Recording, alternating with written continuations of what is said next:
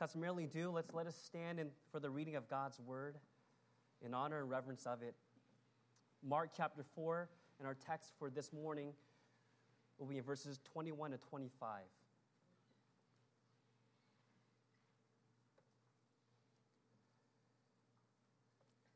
And he said to them, Is a lamp brought in to be put under a basket or under a bed and not on a stand? For nothing is hidden except to be made manifest, nor is anything secret except to come to light. If anyone has ears to hear, let him hear. And he said to them, Pay attention to what you hear. With the measure you use, it will be measured to you, and still more will be added to you. For to the one who has, more will be given, and from the one who has not, even what he has will be taken away. This is the word of the Lord. Let's pray. Father, we commit our time to you now, and we just do ask that you would give us ears to hear and eyes to see and hearts eager to receive your word. Minister to each and every heart this morning. Change us for your glory. We ask all these things in Jesus' name. Amen. You may be seated.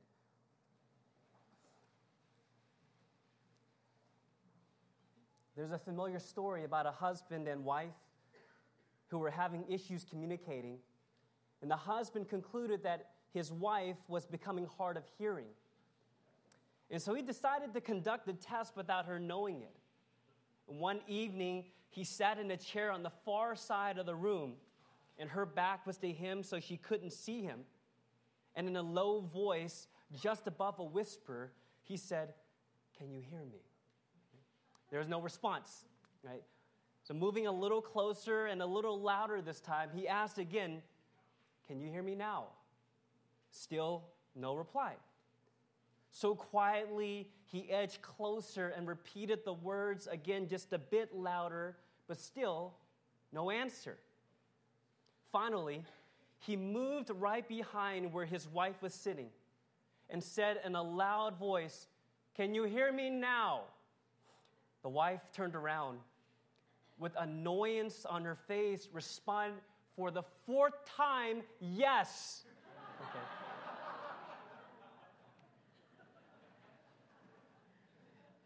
it's funny because of the irony of it, and it happens all too often where we believe the problem is with someone else, and we fail to recognize the problem may lie with ourselves.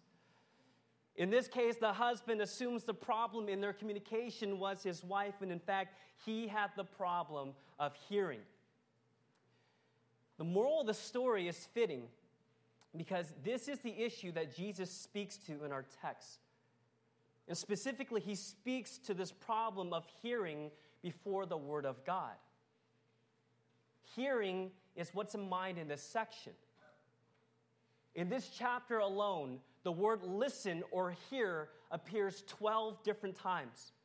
And in our passage, there are two exhortations along those lines. In these verses, Jesus, the Son of God, is, in, is underscoring the importance to hear attentively and to listen responsively to the teaching and the proclamation of the Word. If you remember, Jesus is giving these exhortations in the midst of increasing opposition. And so his disciples are trying to understand why is this happening? Why is this Jesus here who proclaims his message to all the people and yet they do not believe? Why does his teachings not have any effect on them at all? Why are they not responding despite what he says and the miracles that he performs to validate who he says he is? So Jesus tells a series of parables as a response to these questions of why the people are not responding. And essentially, what he says is this the problem is not with the preacher, the problem is not with the message, the problem is with their response, of their heart. It's a problem of their hearing. And he punctuates that in the commands found here in this text. And he says, Listen to what I'm saying. Pay attention to what you hear. heed the word of God that is spoken to you. This is the responsibility to those under his word. And it is a responsibility that falls on each of us this day whenever the word of God is spoken. And I believe that it is an important word for us this morning. And what we fail to realize at times is that there is a communication taking place at this very moment during the preaching of God's word between God and his people. The issue is that at times you may walk away from a sermon or Sunday school class or whatever Bible study or fellowship that you're in, and you find yourself saying, I didn't get anything out of that. And we want to believe that the problem is on the other end, and all the while, the problem might be you, namely, your hearing. Jay Adams, he said this. He says, quote, some preachers do in fact speak poorly. Others spend far too little time preparing. Still, other times, preachers spend a lot of time doing all this exegesis to give the church all the meat in the Bible, and it becomes this running commentary, lecture like discourse under the guise of expository preaching. These problems and others like them are an important part of the larger problem of churches today.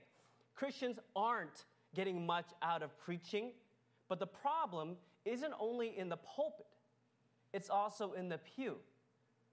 As a matter of fact, not only does the listener have a role to play in the momentous occasion on which God speaks to his people through the mouth of a preacher delivering his word, but the scriptures themselves say more about the listener's responsibility to hear, understand, and implement the message than about the preacher's obligation to faithfully preach it. End quote. See, there is a responsibility on both the preacher and the listener. And I want to say at the outset that, uh, you know, we know that we're not the most gifted preachers up here. And we need to continue to grow and we need to be diligent to work on our preaching. And we are thankful for the graciousness of our church family. See, but it is when both preaching and listening are done well and according to God's instruction that it edifies all those involved. And it makes for a healthy church and it pleases our Lord. But this morning, Jesus has us look to one half of that equation and that is to listen rightly. This invariably is the responsibility that our Lord places upon each of us. I want to ask you a question this morning. And hopefully, before I lose some of you, and possibly before you fall asleep, and that's a problem in itself, and we'll talk about that later. But this is really important. And it's to take spiritual inventory of your life. I want to ask where you are in your faith as it relates to the Word of God. Do you walk away each Sunday and the teaching has no effect whatsoever upon you, and you're getting little to nothing out of the preaching, and you're not growing as a result? And has it been like this for some time? Where again, you go from here and little is happening here. Do you walk away from Sunday school and you are more obedient to God's word because of it? Do you walk away from Bible study and fellowship and it becomes a means to helping you overcome sin in your life and helping you pursue Christ more? Are you loving more like Christ loves in your home and in your schools and in the church? Is your resolve to follow Jesus stronger than it was before? Is your testimony for Jesus Christ growing in your life? And you're feeling more compelled than ever to share the gospel in this world. And Are all these things happening in your life as a result of the teaching and preaching that you come before week in and week out? And if the answer is no, there's a problem. And as I said, the problem may lie with you. I want you to understand that growth and change and fruitfulness in your life, as is described here in verse 20 of Mark 4 in this parable, it cannot be assumed. It doesn't just happen. There are conditions for your growth. You can be at a place where you are under the best world class preaching in the world, and that does not assume that change will be affected. Just as it wasn't assumed even under the Lord's own teaching. But how we are to be among those who don't merely go to church, but are actually sanctified by truth, as those who walk away being more godly, being the godly man and woman that God wants us to be for those who come here and are changed, how we are to do this is that we must pay attention to what we hear. And I'm convinced that how we listen to a sermon will have a profound difference in our encounter with the Word of God and the God of the Word. So that's where we're going this morning. And it will be a little bit more practical than usual. I think it's needed because if you look at the Christian libraries that are out there, so much has been written on the preacher's responsibility to the Word of God, but very little is written on the hearer's responsibility. And I know for myself that I was never taught how to approach the teaching and preaching of God's Word as a Christian. And so I found myself so many times as a result of my ignorance, I didn't benefit from the teaching ministry of God's word as I could have. And so I trust that this morning's message will be a means of helping you. We draw three truths here as it relates to rightly responding to the teaching of the word. First, we see the precept our Lord, He gives a command and a responsibility to those who come before His word. And what is it? Verse 23 If anyone has ears to hear, let him hear. And He said to them, Pay attention to what you hear. Our Lord says to hear, to pay attention, to consider carefully what I say. In short, He says, Listen. Jesus speaks to this duty of ours as believers to the Word of God. And what Jesus says is not unfamiliar. See, for his disciples, it would have brought to mind this command that's found all throughout the Old Testament. Deuteronomy chapter 6, verse 4 Hear, O Israel, the Lord our God, the Lord is one. Isaiah 1, verse 10 Hear the word of the Lord. Ecclesiastes 5, verse 1 go to the house of God, not to give sacrifices, what, but go there to listen. Psalm 95, 7 today, hear his voice. See, anytime the word of God was being spoken, the response from the people was to hear it. In the gospel accounts, in the transfiguration of Jesus Christ, when our Lord appears in glory, what happens? Right? In that moment, the voice of God is heard from heaven. And what does God the Father say?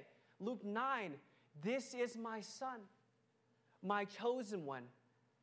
Listen to him. Our Lord gave this command frequently. You look at our text, and just as he begins to teach in chapter 4, verse 3, he says, What? Listen. And in, the middle of his teaching, he pauses again in verse 9 and says, He who has ears to hear, let him hear. And then he repeats it again in verses 23 and 24. Listen, pay attention. He, Jesus would often command this of his disciples. And it tells us that there is an important relationship between listening and our faith. For in fact, we came to faith by way of hearing. Romans chapter 10, verse 17. So faith comes from hearing, and hearing through the word of Christ. Salvation comes through means of hearing the gospel, believing in it, receiving it. See, our Christian life begins with listening, but the Lord is telling us that it continues with listening as well, to being quick to hear and slow to speak, to give attention to the word. It is an instruction from God for believers. It's found again and again in the Bible that when God speaks, we are to hear. And I know this sounds so self explanatory. Right? This makes sense. This is logical, right? That when someone speaks, there is an expectation that the other person will listen. But verse 23 assumes that those who have ears don't always hear. Why God has to repeat this command time and again is because we have a hearing problem.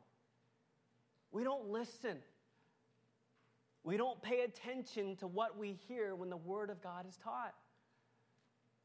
And there are so many factors to this.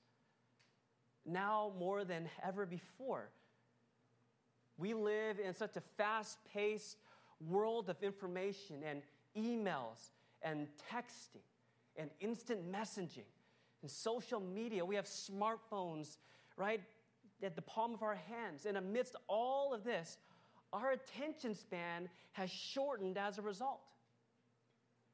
NBC News conducted a study that showed that the average attention span today is eight seconds.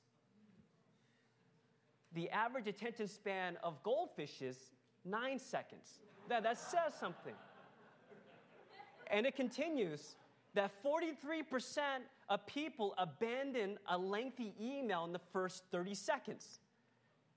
32.2% tune out long winded people after 15 seconds. 55% of internet users spend less than 10 to 20 seconds on a website. That you don't need these statistics to tell you this because you know for yourself. We live in a generation of sound bites. And it tells us that we need to shorten the preaching to accommodate for the times in which we now live. These so called experts are saying sermons and Bible studies shouldn't be any longer than 15 to 20 minutes because at some point, no one will listen anymore. See, when you're here, there's already so much working against you to pay attention we give in to distractions. We're checking things on our phone while the preaching is going on. We let our minds wander and disengage and start thinking about other things and think about lunch and which sports team is playing today and what you have to do for the remainder of the evening.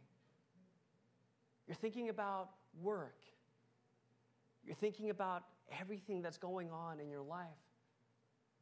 And so that while you're here, your mind and your heart are not here. Another factor that contributes to our hearing problem is I believe that we also have a wrong focus when it comes to the teaching of God's word. Notice what our Lord says here in verse 23. And this is so easy to overlook. But he says, pay attention to what? To what you hear. Jesus is saying we need to consider carefully, specifically that which is being taught. We are to focus on the word. We are to pay attention to what you hear. And yet, how often do we pay attention to everything but what we hear? There's a temptation in our hearts to pay attention to the preaching style, to how long the sermon is. if it was interesting or not today, if there were good stories that were told, if it was funny, if it was engaging. The focus becomes about how relevant the preaching is and if the preacher was articulate and whether he communicated well and if you felt like you got something out of it. What happens is that we often are in our seats and we assume the role of a critic. And we set standards and expectations and preferences. And then we make judgments about the preacher and the preaching based on our criteria. So that too often, what happens is we make it all about whether the sermon was good or bad or okay. Our conversations often go in that direction, doesn't it? And it's so easy to do. And it's tempting to fall into. These things become our focus, and all the while, our Lord says, pay attention to what you hear concerning the Word of God. See, what we are listening for when the Word is preached is not primarily practical and how to advice, although Scripture teaches us much about our everyday life. It's not about listening for messages that build up self esteem. And some, unfortunately, they're coming here and they're looking for positive messages, something that will inspire them, something that will be motivational. We're not listening for messages that are just to stimulate our minds and never getting to our hearts. I like what one pastor says, and he says, rather, quote, as members of Christian churches, we are listening for the voice and message of God as revealed in His Word. We are listening to hear God speak to us the things that He has in His omniscient love written for His glory and our blessing. Listening for the meaning of a passage of Scripture and accepting that meaning as the main idea to be grasped for our personal and corporate lives as Christians. This is what we mean by expos- expositional listening. There's an important truth that Pastor the Beatty here is conveying. Right? Someone once put it like this in this fanciful story. If somehow Jesus was coaxed to come down from heaven because the world wanted a word from him, and our Lord agrees, and he will make a short appearance at a particular location at a particular time. And so everything is set up, and the press and the media and the cameras are all there from all over the world, waiting in, in anticipation for the day that Jesus will return and he will give commentary on what's going on, and he will give words to impart to everyone, and he will give us his will. And so the story goes that Jesus comes down in a ray of light and with a thunderous sound, and his appearance was full of glory, and the crowd gasped, and the cameras are rolling. And Jesus steps up to the microphone and he holds up a Bible. And he says, Everything that I have given to you to know for faith and godliness and guidance is here in the Word. I have also given you my Spirit to help you understand the Word and to apply it in your life. If you want to know what I want to know and what my thoughts are, to do what I want you to do in every decision of your life, he says, study this book and live out the principles of it. Apply it in your life by the power of the Spirit and then he vanishes. See, the truth is, the God that we worship is a personal God who desired from the beginning of time to have a relationship with humanity and to communicate with them. And he does so through means of this book. This is his inspired word. He reveals for us what we need to know and what we need to do in order to relate to him through his word. So that whenever a preacher is faithfully preaching God's word, it is God speaking and not the preacher. It is why there are all those commands that we looked at to hear and to listen and to pay attention. Because God is the one speaking through His word, and we ought to listen and we ought to obey. See, that's the sort of listening that we're to have. So when we come here to this place, we come together to encounter God and to hear from Him. And we don't want to treat this time lightly. It is why the preaching time is central to our meeting.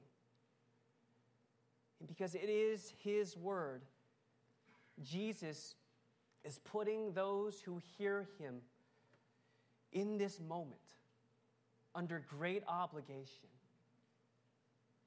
See, hearing from God through His Word is unique. It is unlike anything else you will ever hear from anyone else. Realize that so much of what we hear each day and we read and the places that we go to are uh, these things require no obligation of us whatsoever. The things that we hear every day in our lives are nothing but just background noise, superficial, temporal, with no eternal implications. But not so with these words. These words from the Son of God place every one of us under great obligation. We must realize who is addressing us at this moment. And it is why Jesus gives us this precept to hear and why we ought to hear. Our Lord continues and he elaborates on how we are to listen to the word. And he does so through the form of a proverb found here in verse 24. This is what our Lord says in verse 24. And he said to them, Pay attention to what you hear. With the measure you use, it will be measured to you, and still more will be added to you. This sounds familiar, right? Because we have similar sayings as well. And what Jesus is saying here is simply what you put in is what you draw out. What you will invest will be your return. What you sow is what you reap. You sow sparingly, you will reap sparingly. You sow bountifully, you will reap bountifully. Right? This is the principle here, and it applies to all areas of life. And this is true in the spiritual realm before God's Word. How you respond to God's Word now, it will affect your response to the Word later. I want to tell you if you have no interest in the Word during the week, you will find this time uninteresting. If you come here with a critical spirit, with a bad attitude, looking to find fault, you will always find fault, even before the holy Word of God. If you come here and you are merely a hearer of the word and not a doer, this time will simply be an academic exercise, something to fill your mind with knowledge, but brings no change or fruit in your life. See, the measure you use will be measured to you. However, if the measure you use is to be in the study of God's Word during the week, to listen to it regularly, and you are faithful to apply it in your life, it will be measured to you. And it will result in a greater capacity to receive truth and to experience fruitfulness in your life. If you cultivate a desire for the word, you will be satisfied always, no matter who is preaching and how bad the sermon is, albeit that person is faithful to preach the word. If you come with a teachable spirit, you will learn. For the measure you use it will be measured to you. The way you hear in this very moment can either increase or decrease your ability to hear from God or not. Jesus is impressing to all of us this morning that how we prepare to come before God's Word has great implications for what we get out of this time. So that the attentiveness that we give to the Word will actually determine the effect of the Word in our lives. Let me just give you a few suggestions for how we can prepare to hear God's Word, how we can cultivate good listening and put in during the week so that we can come and take out during this time in our hearing of God's Word. Firstly, come with a humble, teachable, expectant spirit.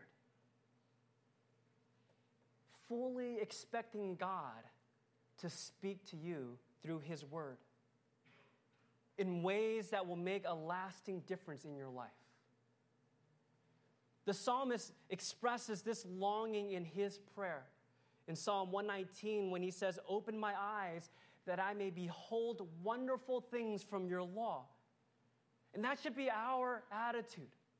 It should be that you just can't wait to see what you're going to learn and how God is going to use His word to convict, to encourage, and to change you. See, when you come before God's word, you must be concerned about one thing. What does God have to say to me? And again, our focus is on God. View preaching as a transaction not merely between yourself and the preacher, but between yourself and God. See, the preacher is a means to that end. So go expecting to hear a word from the Lord. And when heard, obey it, and He will change your life. That's what we can anticipate. Second, get enough sleep. And those of you know, there is a direct correlation between sleep the night before and attentiveness the morning after. Uh, some of you have heard this statement before, but Sunday morning worship doesn't begin Sunday morning. Sunday morning worship begins when? Saturday night. There should be a preparation that takes place the night before for the most important day of the week, which is the Lord's Day. And we need to make sure that we get enough rest so that we can listen well to the word. And I know that this is especially true for those of you who attend 8 a.m. service, and maybe you're just joining us on this Sunday just as an exception. But you know, it's difficult uh, to be alert, to pay attention, to hear already as it is. But it's especially hard 8 a.m. on a Sunday morning. And the thing is, whether it's 8 a.m. or even 11, 10, okay, we see you. We see almost everything up here. And after preaching for so many years, I, I know the struggles to stay awake during the church service. And it's a funny sight. I, I can't laugh while I'm preaching, but it's funny. Okay, we see people just dozing off during different parts of the message, okay? Some sleeping and then they snore themselves awake. Right? We, we've seen that. Others doing the head bobbing thing and they're praying for an hour, okay? Um, and, and the thing is, you see people, they're sleeping and they're trying, you know, they're trying to stay awake. Others, not so much trying, okay? It's not, it's not very subtle at all. Some very overt. They're just, they might as well just bring a pillow, okay? and the thing is, it doesn't bother me, okay, that you might fall asleep sometimes. And there's grace because we have all been there. And I sympathize because I know how hard some of you work. And some of you are young parents, and there have been a lot of sleepless nights. For some of you, there can be issues going on in the home. And when you get here, and uh, maybe my voice, I, I, don't know, it's very soothing. Uh, but yeah, PH's voice is actually very soothing, okay? But the truth of the matter is that some of the most godly of saints have fallen asleep during worship service. But when it starts to be a concern is when it's a pattern. And one week becomes almost every week. And you're no longer trying anymore. And it doesn't bother you that you learn nothing. And it makes me concerned where are you in your faith? It makes me ask are, are you growing in godliness? Is there some sort of biblical intake that you have during the week that causes you to walk closely with the Lord and grow in your love for Him? Because obviously that intake isn't happening at church. That you can't get anything out of the sermons if you're not awake. But we also know it's not just even those who sleep. Even those who stay awake, sometimes I see you and you look so tired. And that will invariably affect your ability to listen well. The issue, again, is needing to rest. The thing is, I can't tell you how much sleep you need. It's different for every person. Our bodies are all different. We are all in different seasons of life, but you know what is enough sleep and what is not enough sleep. But on Saturday night in particular, we want to err on the side of getting enough rest so that we can be attentive on the most important day of the week and the most important time of the week, the time when God is speaking to you through the proclamation of His Word.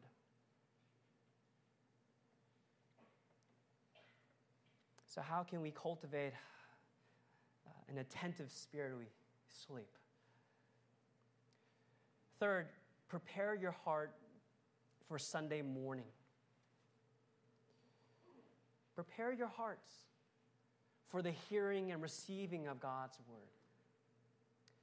Do you notice that on Sunday mornings, there are so many distractions upon us right, as we attempt to come to church and to worship than at any time during the week? And, and for some reason, it seems like all of a sudden we're more prone to sin. Husband and wife can be romantic and be loving and enjoy the blessings of marriage all throughout the week, and then for whatever reason, argue, have conflict over little things on Sunday morning. The kids have been pretty obedient during the week, and then for whatever reason, they're difficult on Sunday morning. You can be walking closely with God during the week and be in communion with Him and you feel pretty godly, and then comes Sunday morning and you're stressed, you're running late, you can't find parking, everything seems to be going wrong, and then you show up here and you come unsettled in your heart, angry, flustered, and you're not ready to worship. See, Sundays become at times the most stress filled times of the entire week. We seem so much more susceptible to sin and to anger, to impatience, to a cold heart. And then we, we come here and we try to hear God's word, and it perpetuates that struggle to listen because of everything that's going on. And I want to tell you, it's not coincidence. Indwelling sin and the enemy is active on Sunday mornings to oppose and to distract.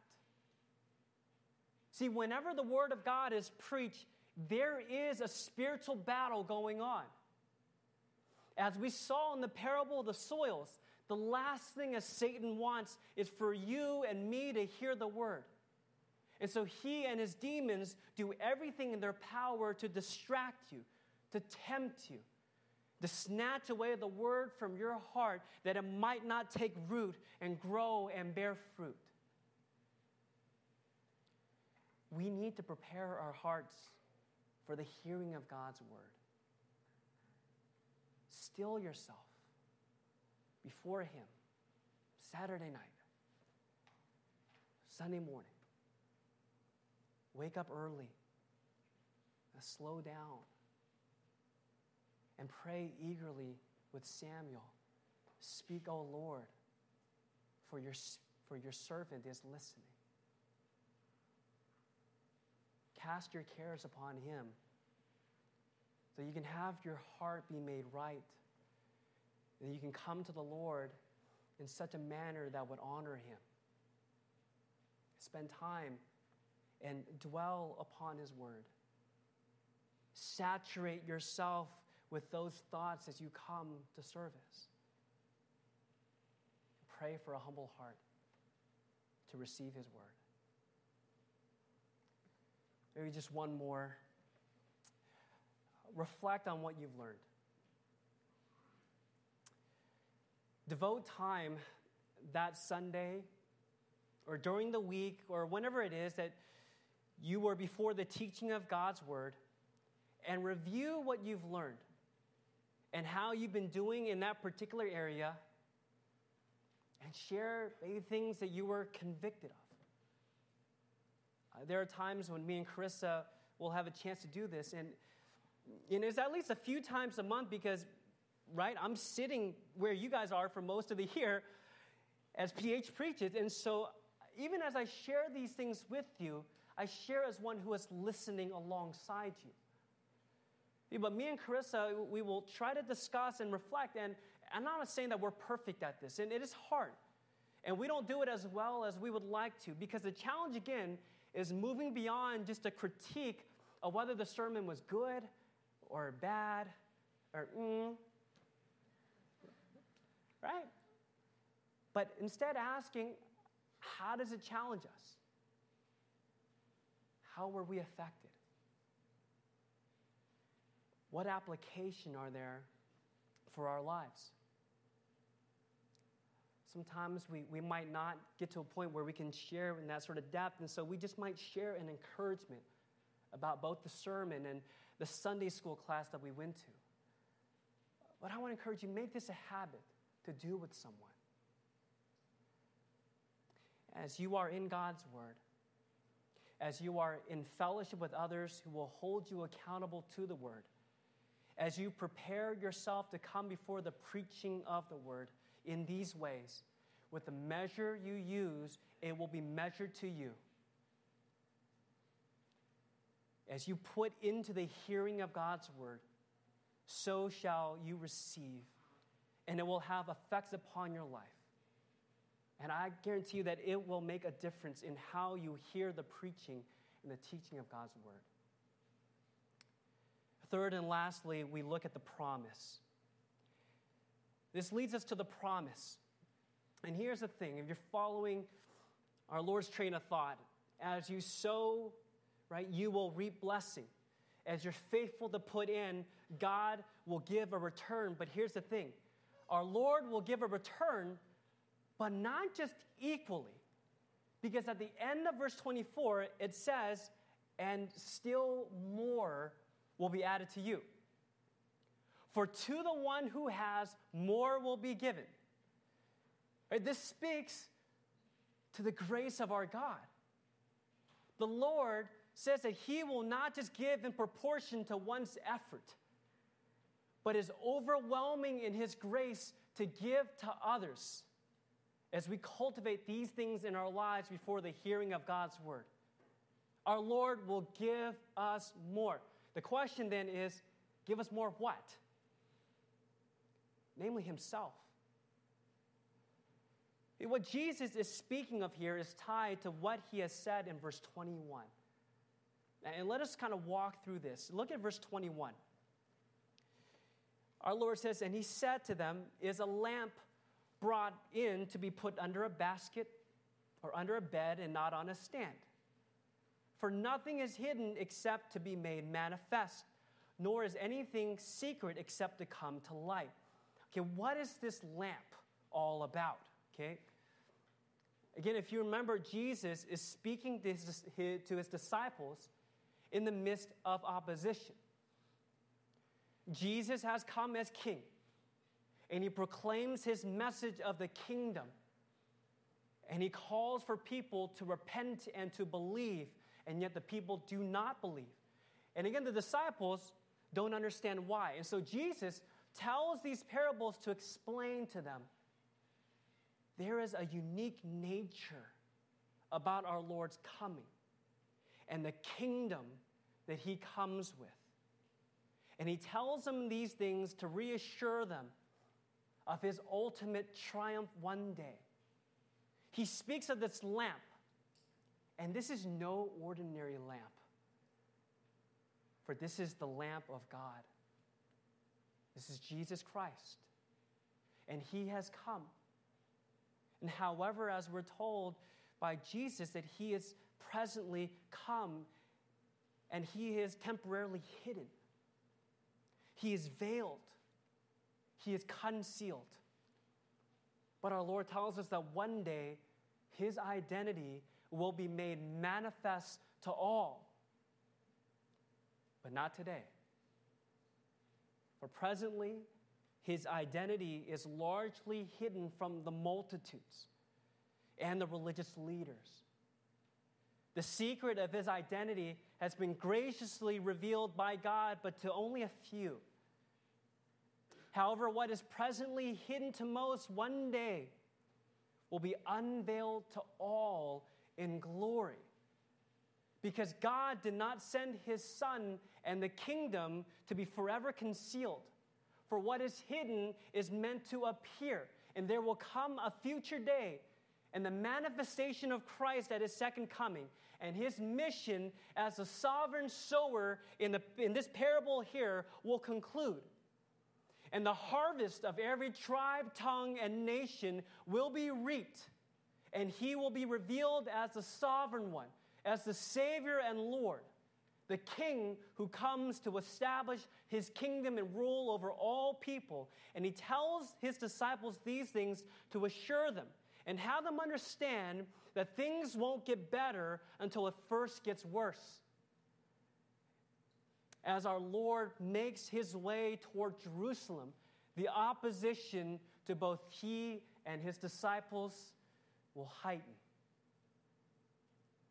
And as you know, our Lord he will suffer, he will bleed, and he will die.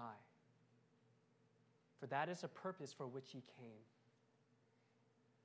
He comes to take our judgment that we deserved as sinners against God. But our Lord, He rises again in triumph over sin and death. And He offers salvation now to those who would repent and believe. For now, Jesus has hidden himself from them in some ways, and even today. But he's saying that what is hidden is meant to be manifest. And one day it will be. And that is a great encouragement for us, is it not? Because you can be here and you can be discouraged today as we look at the world around us and we see everything that's going on. We see unbelief in Jesus Christ. We see hostility and persecution toward Christians. And those believers that are truly suffering for the cause of Christ and it makes us feel weary. These parables are intended to encourage the church, to reassure believers that the coming of the kingdom, though it is difficult to see at this time, it will be made manifest in an extraordinary way at the end of the age when Jesus Christ, who is King and who is veiled, will return once more in glory. In the meantime, our Lord has given us this word. And he calls us to repent of our sin, to believe upon Christ as our Savior. And the Lord says to those who hear this truth, who respond to his word, we will be given salvation. We will be in the kingdom and we will have a relationship with God. But then God says here, as we continue to be diligent hearers and doers of the word, God will give more of Himself. He will give us His grace, He will give us more blessing. It won't just be measured to them according to the measure they use, but still more will be given, He says, because He is a gracious God who is eager to give to His children abundantly more than we can ask or imagine. What happens is God will continue to reveal more of Himself to us, to show us more of Christ, to have us know more of Him, to simply have more of Christ in our lives through His Word as we listen rightly.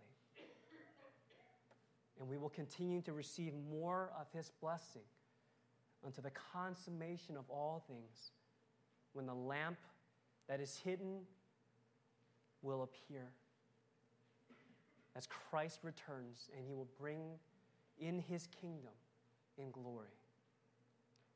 This is a promise to those who hear, and we wait to receive in full on that day. But the passage concludes with a warning. And our Lord, He finishes this thought and He says this from the one who has not, even what he has will be taken away. What our Lord is saying is that those who fail to respond, to repent, and to believe in the gospel, even what they have will be taken away. Our Lord is saying that if you fail to respond, if there's continued indifference to what you hear, the inevitable result is increasing hard heartedness and deafness and unbelief. But the Lord is merciful, and He has allowed for you to hear His word this day, to hear His gospel, to hear that Jesus Christ has come to save you from your sin and to bring you into the kingdom.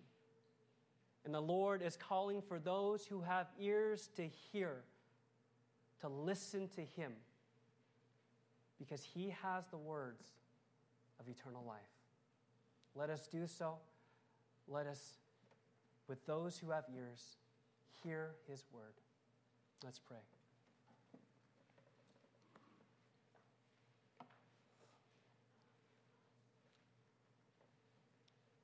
Father, we thank you that you have